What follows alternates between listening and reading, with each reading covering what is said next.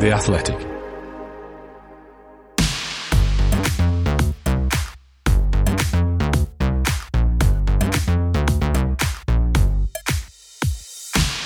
Hello and welcome to Aramco F1 Focus, the podcast aims to get you thinking about Grand Prix racing that little bit differently. I'm Tim Silvey, and I wouldn't want to be podcasting alongside anyone other than my two teammates, Sean Virtual Statman Kelly and racing driver and broadcaster Alex Brundle. Sean, great to chat to you again. Where do we find you this week?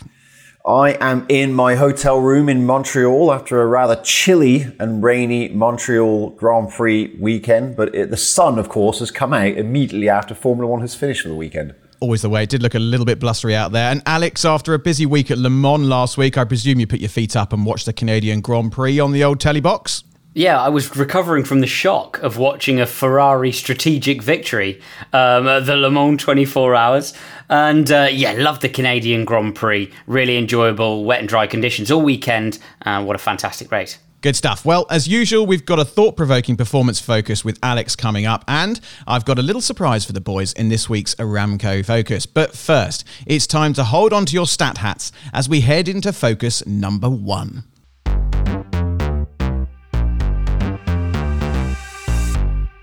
That's right, we're going full throttle from the off as we head into Sean's always illuminating stat focus. Sean, we've just had another Max Verstappen victory and masterclass at the Canadian Grand Prix. So is that where you're taking your inspiration from this week? Yeah, well, it's difficult to look beyond Max Verstappen in Grand Prix racing right now, isn't it? With this level of dominance. I mean, not only did he take his 25th pole position? He passed Niki Lauda and his potential father-in-law, Nelson Piquet. But he also won his 41st Grand Prix to match Ayrton Senna's record uh, in Grand Prix racing, as well as, of course, the 100th victory for Red Bull in the sport. But I think most impressively to me, when Max Verstappen crossed the line to win the Canadian Grand Prix here in Montreal, he led his 224th consecutive lap which is the longest streak by any F1 driver since Nigel Mansell led 235 in a row, driving that iconic Williams FW14B to the World Championship back in 1992. Well, let's dive into that a little bit more. Could Verstappen's streak be considered more impressive than that one you mentioned of Mansell in the 90s? Well, it's always a matter of opinion, but to me, it is simply because of the fact that Verstappen is not actually driving a car that's as dominant as was Nigel Mansell's. Now, those of a younger generation might think, how can it possibly be more dominant than the car Verstappen is in right now? During the streak that Mansell had, Mansell was driving a car that was 2.2 seconds quicker in qualifying than Ayrton Senna's car and 2.8 seconds quicker than Michael Schumacher's car. This was all at the Brazilian Grand Prix when his uh, laps led streak began. And at no point during all of the races where he led start to finish was he ever less than a second quicker than Senna and Schumacher. Now, I was a big Nigel Mansell fan, but even I would concede that Nigel Mansell on his own in equal machinery was not a second a lap quicker than Senna and Schumacher. Now, contrast that with what Max Verstappen has. He is in a car that is clearly the best car in the field, but he was only on pole, for instance, by 84 thousandths of a second in Monaco. And while in Spain, one of the ultimate chassis tracks, he was still on pole by 0.4 of a second. That's a relatively small margin. And we are talking about a grid here that in Q1 this season has been barely separated by one second front to back. And compare that with Mansell being two seconds quicker than Senna and Schumacher, uh, and they're in third and fourth on the grid 30 years ago. So it makes it more difficult for Verstappen to establish these huge leads early in a Grand Prix and get away with uh, having a pit stop. And of course, these days, pit stops are mandatory in dry weather because you have to run two different dry compounds. Back in 1992, t- making a pit stop was an option um, and not a priority. So therefore, it was possible to run non-stop in a Grand Prix and just lead every lap. That's not the case now. Now, with all that in mind, does Verstappen's run stack up very well in the history books? How does it look compared to everything else? Well, it's getting into rarefied air now. Mansell uh, in 92 is the next longest streak um, for Verstappen to go after. Beyond that, there are only three others. Uh, both two of them belong to Ayrton Senna. The next, the, the next two, 237 laps in 1989, 264 laps in 1988. The ultimate one is Alberto Ascari. This is one of the oldest standing F1 records, arguably the oldest standing In 1952, Alberto Ascari led 305 consecutive laps driving a Ferrari 500 Formula 2 car, because that year the World Championship was run to Formula 2 regulations. That car uh, won every World Championship race that it entered in 1952. And in 52, Ascari was able to run up that high score because there were quite high lap counts. The, the, length of races was a lot longer back then. So for instance, at Rouen, it was 76 laps. At Silverstone, it was 85 laps.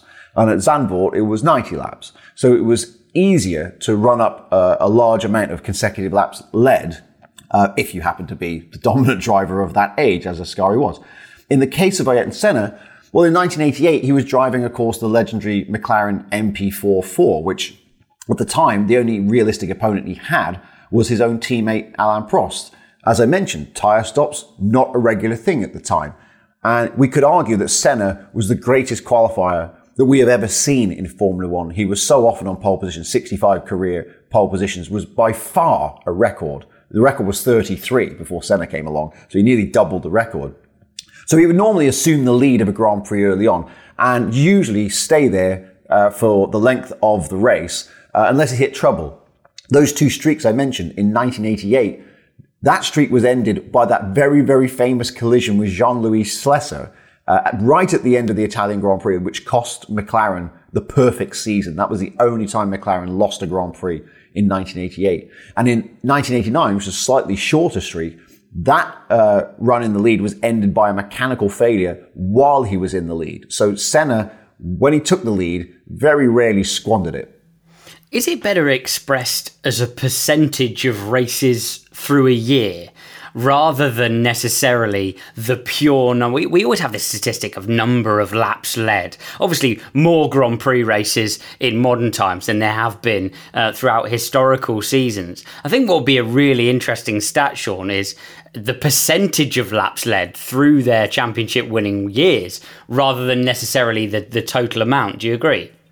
Well, it is certainly a I do agree it is a fairer reflection of dominance. And in fact, you know, another way you could reflect it is uh, actual total distance, whether it be kilometers or miles. And if we do that, Max Verstappen is only ninth uh, on the consecutive list. He's led uh, 927 consecutive kilometers. Um, Alberto Ascari, as I mentioned, 305 laps in the lead is the all-time record. Well, that translates as more than 2,000 kilometers in the lead. So Max Verstappen is actually only less than halfway uh, to that total. And Ascari's total is way, by far, the longest streak in history. Um, Senna is number two on the list, but he's more than 500 kilometers, 600 kilometers behind Ascari. So, you know, it, it, it depends, depends where you measure from, doesn't it? You know, we, the most easiest, the most accessible statistic is, is consecutive laps in the lead. Everybody can relate to that. That's just how many times you've been around the racetrack. Um, so Verstappen, I would say that the, the consecutive number uh, is probably the most accessible, but perhaps kilometers in a consecutive streak might be considered um, more democratic, shall we say? Because of course you've got to get round a lot more distance uh, when you have longer laps. Sean, I just want to pick up on something you mentioned a little bit earlier um, around Ascari in the 50s. So he, he had this incredibly long streak and it was in a Formula 2 spec car. What? Why was that? For my own personal curiosity, what was the reason it was an F2 spec car? Uh, in 1952 and 1953, the World Championship was run to Formula 2 regulations. It was in the aftermath of uh, Alfa Romeo pulling out of Formula One. They'd been hugely dominant in the first two seasons of F1 with their car. Um, and incidentally, as a side note, Alfa Romeo have still not won a Grand Prix since 1951. So those of you out there rooting for a Valtteri Bottas win, if that ever happens, it'll be the first Alfa win in 72 years. Um, so in, I think, if I, if I remember rightly, it was related to the lack of available Formula One entries for 1952. Uh, and instead, they decided to run things to F2 regulations. Uh, and of course, the thing is, the, the, World Championship was not rooted in Formula One at the time. It was called the World Championship for Drivers. It was not called the FIA Formula One World Championship until officially 1981. Um, so uh, at the time, they could run it to anything. That's also the reason why the Indianapolis 500 was part of the World Championship uh, in the 1950s, even though that was never a Formula One race. And that still causes a statistical anomaly when somebody says, ah, but Troy Ruttman won a Formula One race. No, he did not. He won a World Championship event in the Indy 500. It was never a Formula One race. It was just part of the World Championship for drivers. Now, there's been some quiet rumblings about Max Verstappen not necessarily being in the sport long term. If he does continue for many more years, though, do you think he's just going to break pretty much every record going? It's hard to bet against it right now, given his relative youth, the fact that he's doing these things at age 25. But I would put a cautionary tale on it, and that is there was a point 10 years ago where you would have asked me the same question about Sebastian Vettel, and he was roughly the same age, and we would have thought, well, this is it now. Vettel's going to beat all of Schumacher's records. And did he do it? No. Lewis Hamilton did it instead, because the balance of power swung away from Red Bull at the end of the V8 era and went to Mercedes. Uh, and therefore, Lewis Hamilton was able to rack up a whole load of wins uh, and we ended up talking about Hamilton being the all-time record holder, where we would have thought it was Vettel. And Vettel's career after moving to Ferrari slowed down. And then, of course, post-Ferrari, in terms of success numbers, really stalled altogether. So while it looks on a Monday morning after this Canadian Grand Prix, after yet another crushing performance by Verstappen, it might look like, well, Verstappen's just going to sweep every record. We have been here before, and it's proven to be false. I think when you are the dominant driver in the dominant car, in terms of a negotiating position to get what you want out of the sport, what can you do? You can't say, I'm going to move to another team because you're already in the best team. You can't say uh, really anything other than, hey guys, I'm going to disappear. And so I do think that we rather see this threat of leaving the sport from a, you know a world champion who does carry with them so much fan support, so much fan engagement from from their specific group and in general. And actually, what you're seeing is almost the only thing that they can say at from their position to be effective uh, uh and generate the changes they want in the sport. Would you agree, Sean? Yeah, I mean, we obviously cross reference the fact that Nigel Mansell is the next person on the list in terms of longest streak in the lead of a Grand Prix. Of course, in 1992, Nigel Mansell ended up rather um, impulsively announcing a retirement. I say impulsively, it was the second time he'd actually tried to retire from Grand Prix racing and the second time he failed to do so because he came back. Um, but that was the only option left to him in 1992. There was no other drive available that was going to be anywhere near as dominant as the one that he had. And Williams knew that. And of course, they painted him into a corner with the negotiations because they knew they had Prost and Senna on speed dial saying, please, can we drive the car?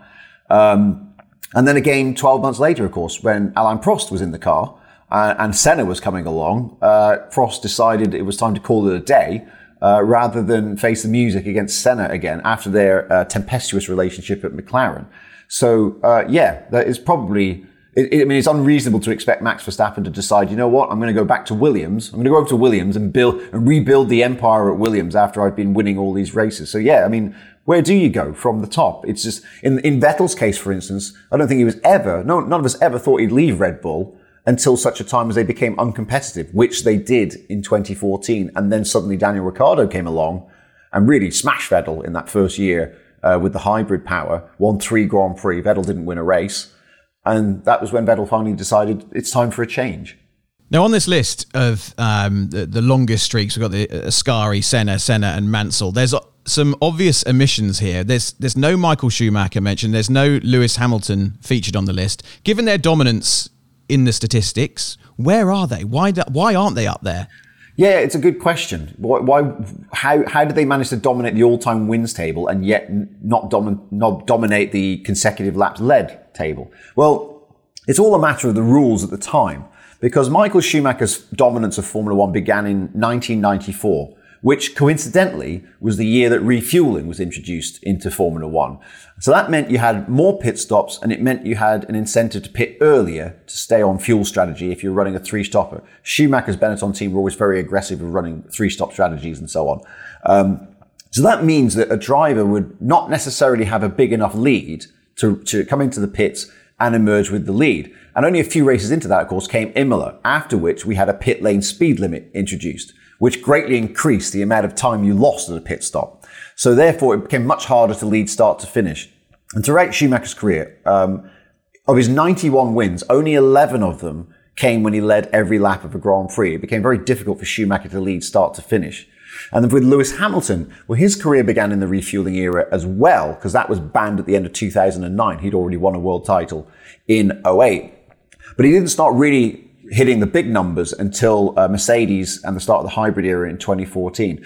And although he would be very invariably quicker than Nico Rosberg, Rosberg was, of course, um, a, a, phrase I often use, inconveniently quick for Lewis Hamilton. And that meant he would often pip him to pole position. You know, he would often be ahead of him periodically during a race, during as the tire strategies would play out, because of course now we don't have refueling, but we have to run two different compounds of dry tire. So that means you're going to have to make a pit stop at some point during the race.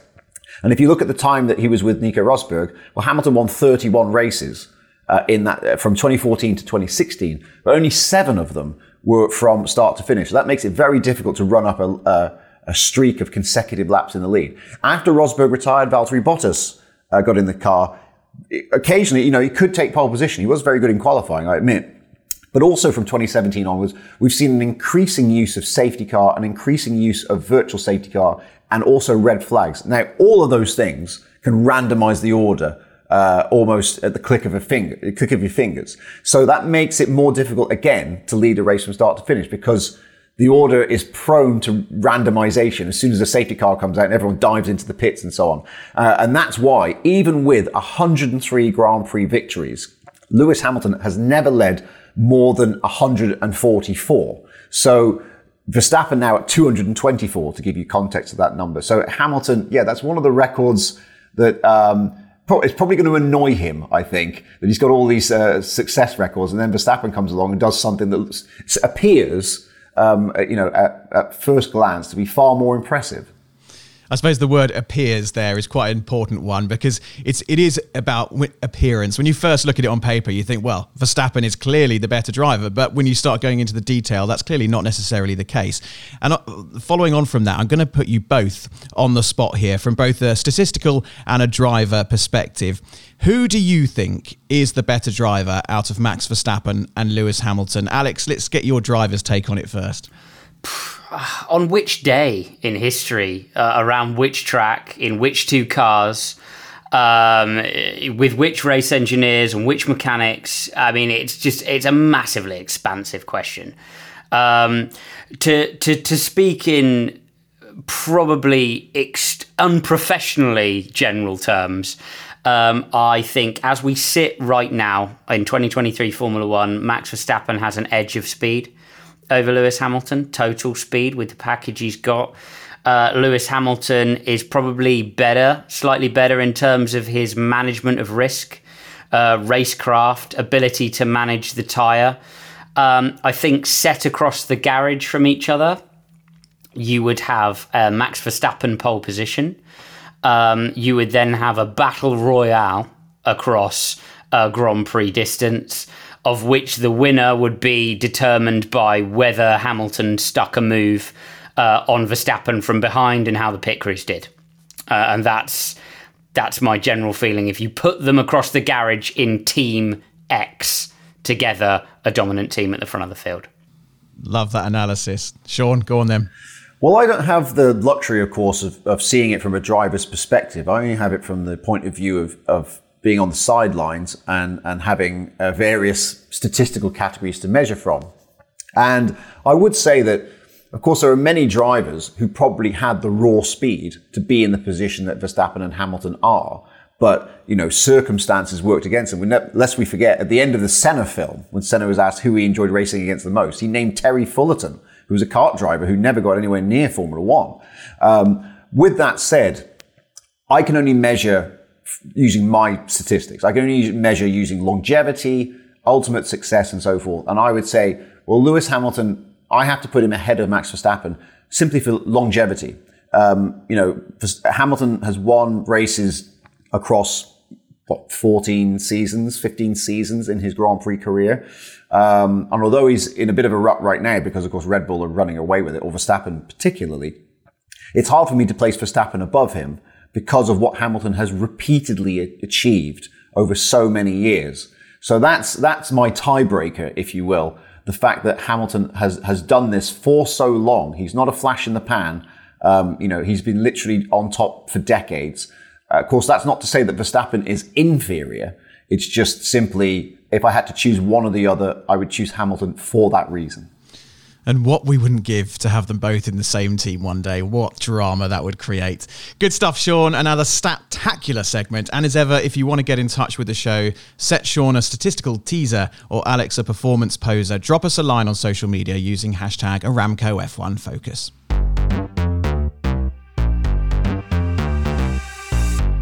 Right, now it's time to learn more about the fine margins that separate the good from the great in Alex's performance focus. Alex, what have you got for us today? I found Canada an incredibly interesting race. The overtake was there, but every single move carried a percentage with it, a percentage chance of error. And every single lap of that Grand Prix, drivers were engaging with each other, whether that was directly on track or dropping back into a gap. It was a very interesting race for race management. And I think you saw drivers like Fernando Alonso, drivers like Lewis Hamilton, who have that ability to manage their pace and the car um, throughout a race distance come to the fore. So often we hear Formula One fans say, I just want to hear them all. I just want to see them all drive flat out for a full Grand Prix distance. But from a driver's perspective, some of the best ability, some of the most exciting action on track are watching the great drivers manage an issue and still deliver the result, put a car in a position it should never have deserved to be in. And I think we saw that for a couple of instances in Canada. Okay, so we're talking about race management then. So let's break that down. What does that actually mean to the layman? I'm going to give you an example. Late on in the race, Fernando Alonso struggling as many drivers do with uh, with brake overheating, rear brake overheating in Canada. He's got Lewis Hamilton bearing down on him on a new set of mediums, setting fastest lap after fastest lap of the race. Alonso is managing the gap managing the brake temperature, managing a set of hard tyres, using the resources in he, he can in the car just to keep Lewis Hamilton on the end, on the edge of a two second jab by the time they reach the end of the race. Now, if he had been frightened by the fact Hamilton was catching him so quickly and over pushed the brakes, he could have had some nasty front lockups in the way we saw Lance Stroll do down into the hairpin at the far end of the track past the, scroll, the Stroll grandstand late on in the race. But he didn't. He kept his head beautifully and just used the laps remaining and the gap he needed to keep Hamilton on the end of the jab. That was the perfect example of managing the problem using the resources to achieve the result because all you've got to do is be ahead on the final lap. And it was an understanding of that that put Alonso ahead. Yeah, he's the master at that sort of thing, isn't he? And at one point on the radio, I think he even said uh, something like, "Don't worry, leave it with me," and and he, off he went. He just knew exactly what he was doing. Now, where where do drivers learn this race management? Presumably, this is the importance of, of certain junior categories and and and and putting yourself in a good team to help you learn that craft. So, is it learned, or is it something that you either have or you don't? And it's such an interesting question because I really feel that that is one of the great failings of the junior series as they stand.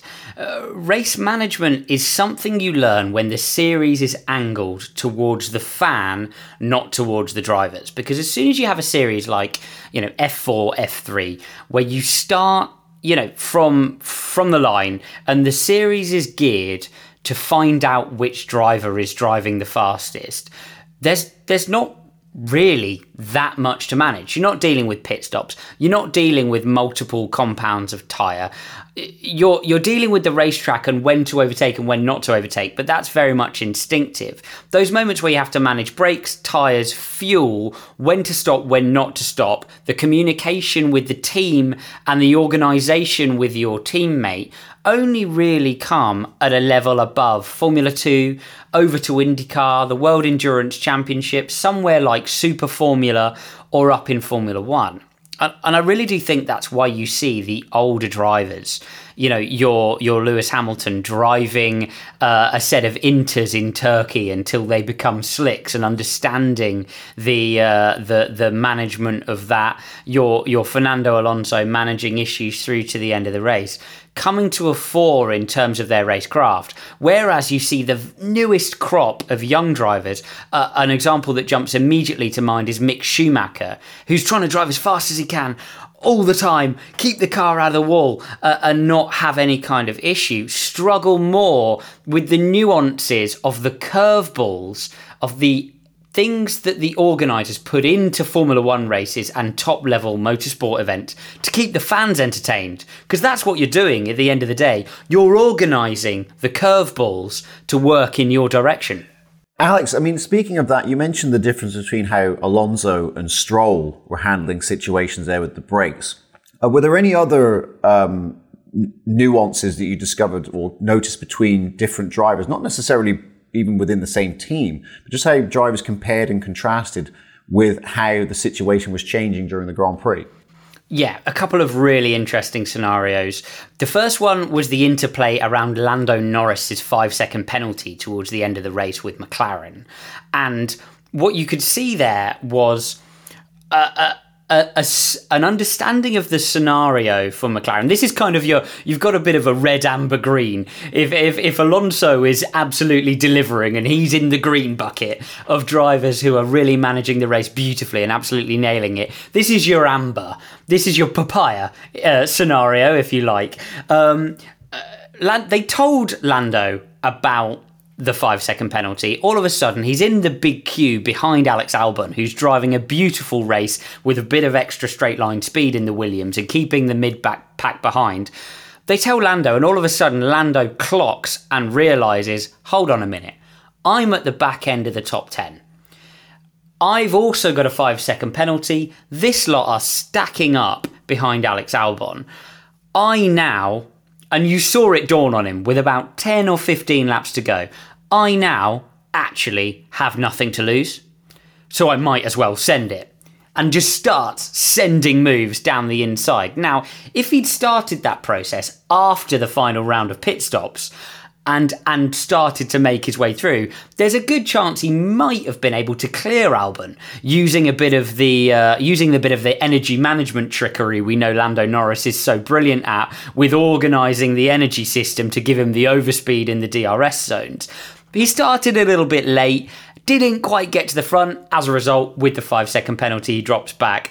In the red category, I give you K Mag and Nick de Vries, who go full Soper Cleland BTCC down at turn one in what is an entirely unnecessary wheel banging session, really, over a non position.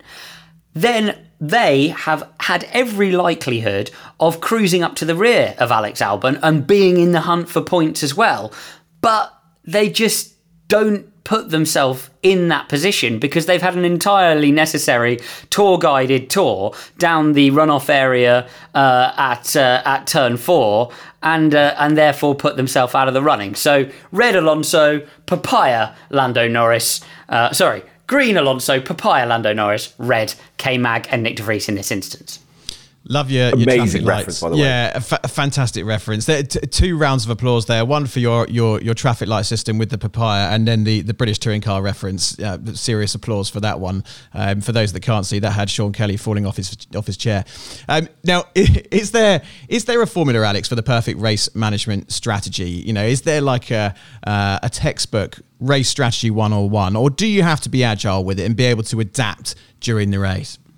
Uh, it, it there isn't, and that's why it's called management. You know, you're there. There are no two scenarios in a race that are exactly the same. But what you can do is collect a load of different experiences in a sort of you know in a group put them together and then start to blend them with you know that time where i lost i overheated the rear brakes which overheated the rear tires and i suffered with too much rear tire wear and therefore i actually moved the brake bias to the front for example, uh, put some of that energy through the front brakes and then balanced it out and therefore had more longevity on the tire. That's one experience. You can put it on a bottle in a bottle on your shelf and you can take it out again when that happens another time. So it's all about building that sequence of experiences in organizing your races and then mixing them together at the right moment. But I suppose the formula for race management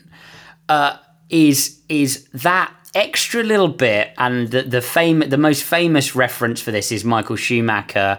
I can't I think it might well have been Ross Brawn who said this uh, who you know by fable could drive a race at racing speed faster than everybody else and also had the extra capacity to run the race for the team. Now, they don't have to run the race for the team anymore. They don't have to pick when they're going to stop. They don't have to necessarily run the strategy. But what they have to do is manage the stint strategically to make sure they're using all of the tools inside the car to think 25, 30 laps into the future and give themselves the best possible performance. So that extra capacity, along with a very good uh, method of communication with the team to understand where the car is, how the driver's feeling, and what they've got underneath them is hugely beneficial. And I think if you had to pick one key to winning on race day in a modern Formula One car, that, that would really be it alongside uh, the basic pace of the car. Now you, you, mentioned experience there. That's obviously a key part of it. But are, are, there certain drivers that are so good that they just don't think about race management in, in this way? They don't use their experience. They they don't have to make these quick decisions through the experience they've learned. They've just got it. Can they? Can some of them just do it by default?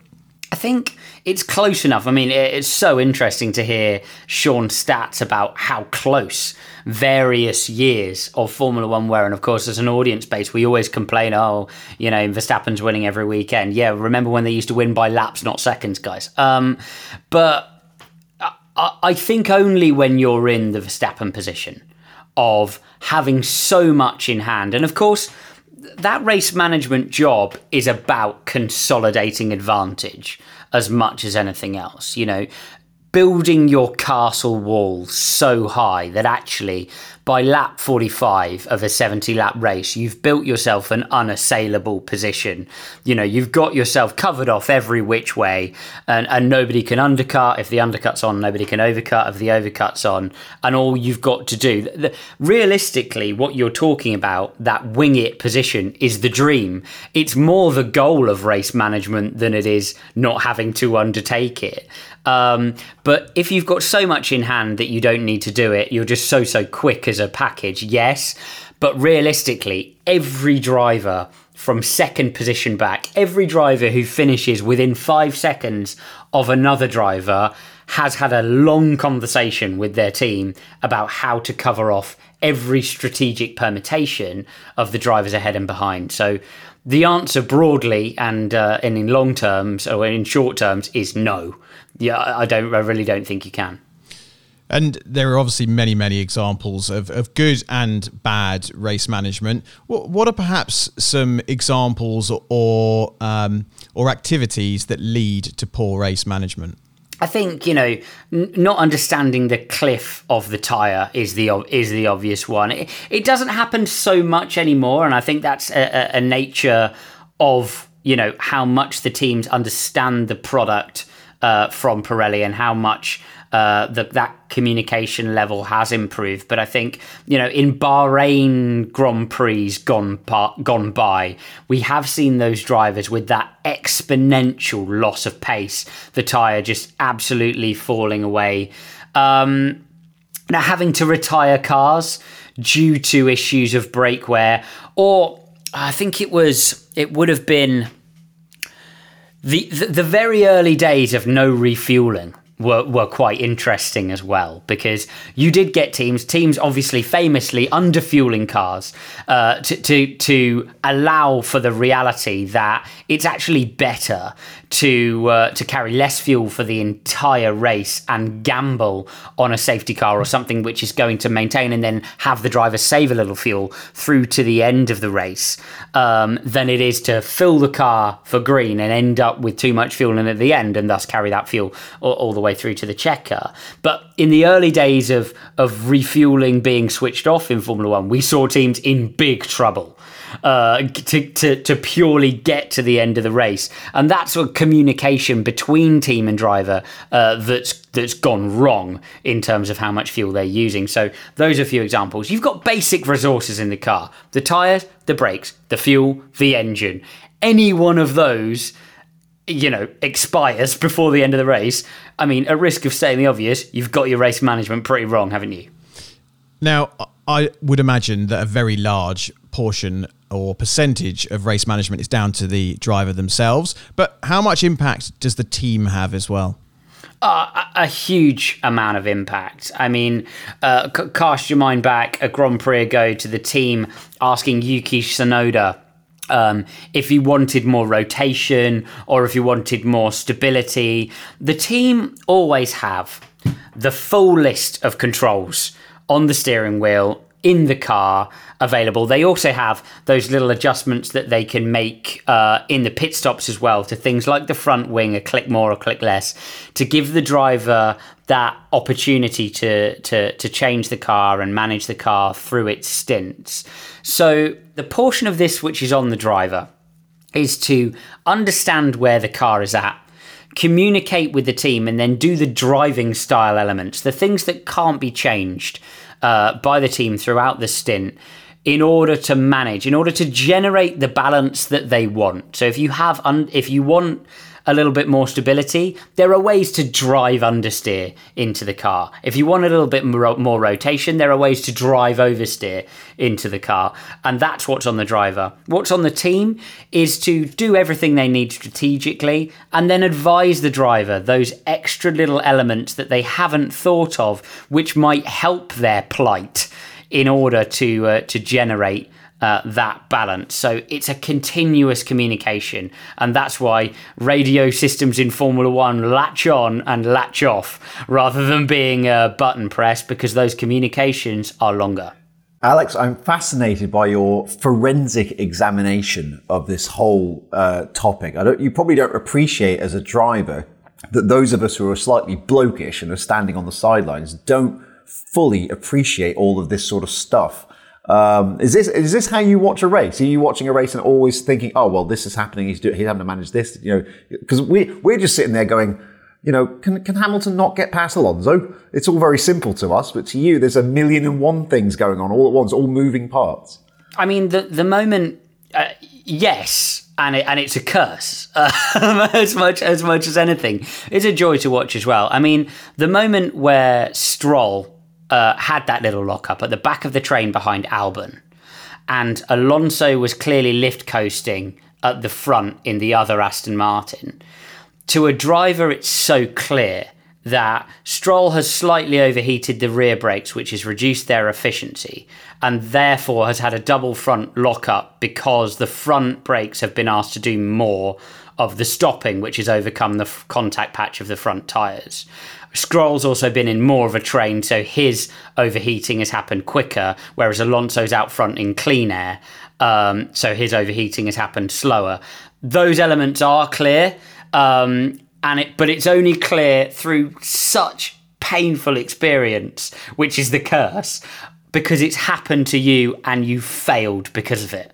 And that's why it's ingrained in your mind like the Ten Commandments, you know, or, or, or, you know that, that because of the because of the fear of loss and the great loss which it's caused you, and and and that's why you know. But um, yes, that's that's the way I watch races, unfortunately it is fascinating, Alex, how this all fits together. I guess it comes down to experience, ability to make quick decisions, communicate effectively with your team, and you're halfway there. But I suppose one area we haven't even got into, and we're, not going to have time on this one, is I guess the mentality of the driver as well. If you've got a hothead driver who can't necessarily keep his cool during a race and everything goes out the window, no matter how good your, your plan or strategy may be. Um, it's a fascinating deep dive, but we're going to have to leave it there for now um, and perhaps let our listeners take up the baton on social media.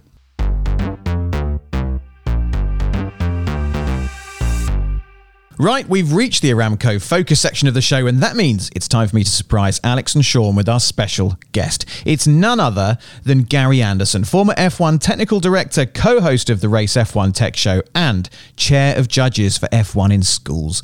Now, have you ever wondered where the next Adrian Newey is coming from? Well, if there ever is another, there's a good chance they'll get their start in F1 in schools, an international STEM competition for school children in which groups of three to six students have to design and manufacture a miniature car using CAD design tools.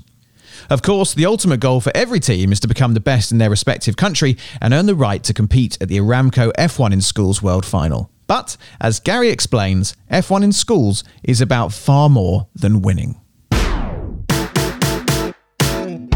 I've always liked having youth coming into the sport because I think that's where you get the, the next generation of ideas.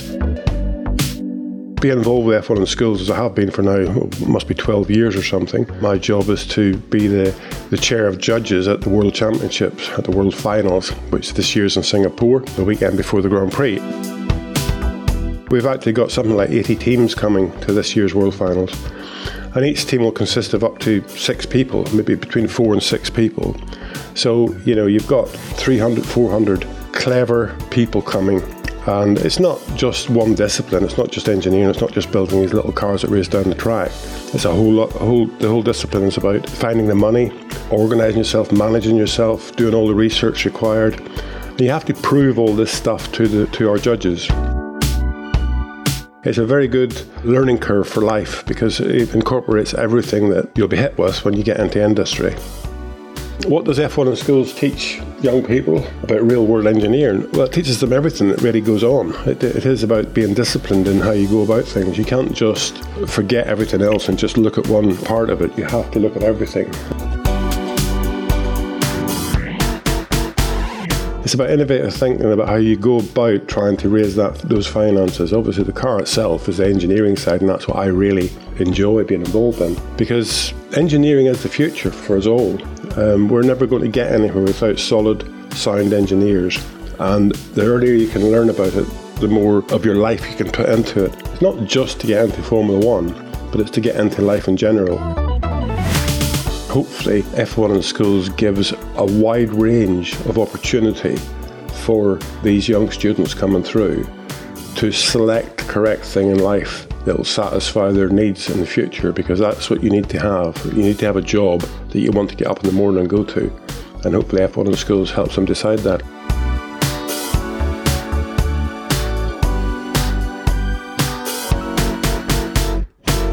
There you are. That was F1 in School's Chair of Judges, Gary Anderson, and we'll have another illuminating guest for you in our next episode. Well, that's about it for today's show, but we'll be back with you again soon for more stats, more performance chat, and more F1 fun. In the meantime, be sure to like, follow, or subscribe to the Race F1 Tech Show podcast feed to ensure you never miss an episode of that podcast or this one. Sean, what's next for you? Another flight? Another flight. I've got Portland coming up this weekend for Formula E, and then back to Europe. We've got the Austrian Grand Prix coming up the weekend after that. The hits just keep on coming. Well, enjoy Portland. Uh, I'm a bit envious, actually. a place I'd like to go to, and um, having been to uh, a Formula E race this year um, in Berlin, it was an absolutely fantastic experience. So I hope you enjoy it. Um, Alex, more driving and commentating on the agenda for you? Yeah, I'm I'm going going historic at Le Mans Classic, and then I will be back. Um, not in Austria, but I'll be back for the British Grand Prix, and I can't wait to see the Brit. I'm going to be uh, at Silverstone for that one, so I can't wait to see the British fans out in force. Fantastic. Well, thank you both as ever for joining me. Until next time, it's goodbye from Alex. Goodbye. Goodbye from Sean. Bye for now. And goodbye from me. Goodbye.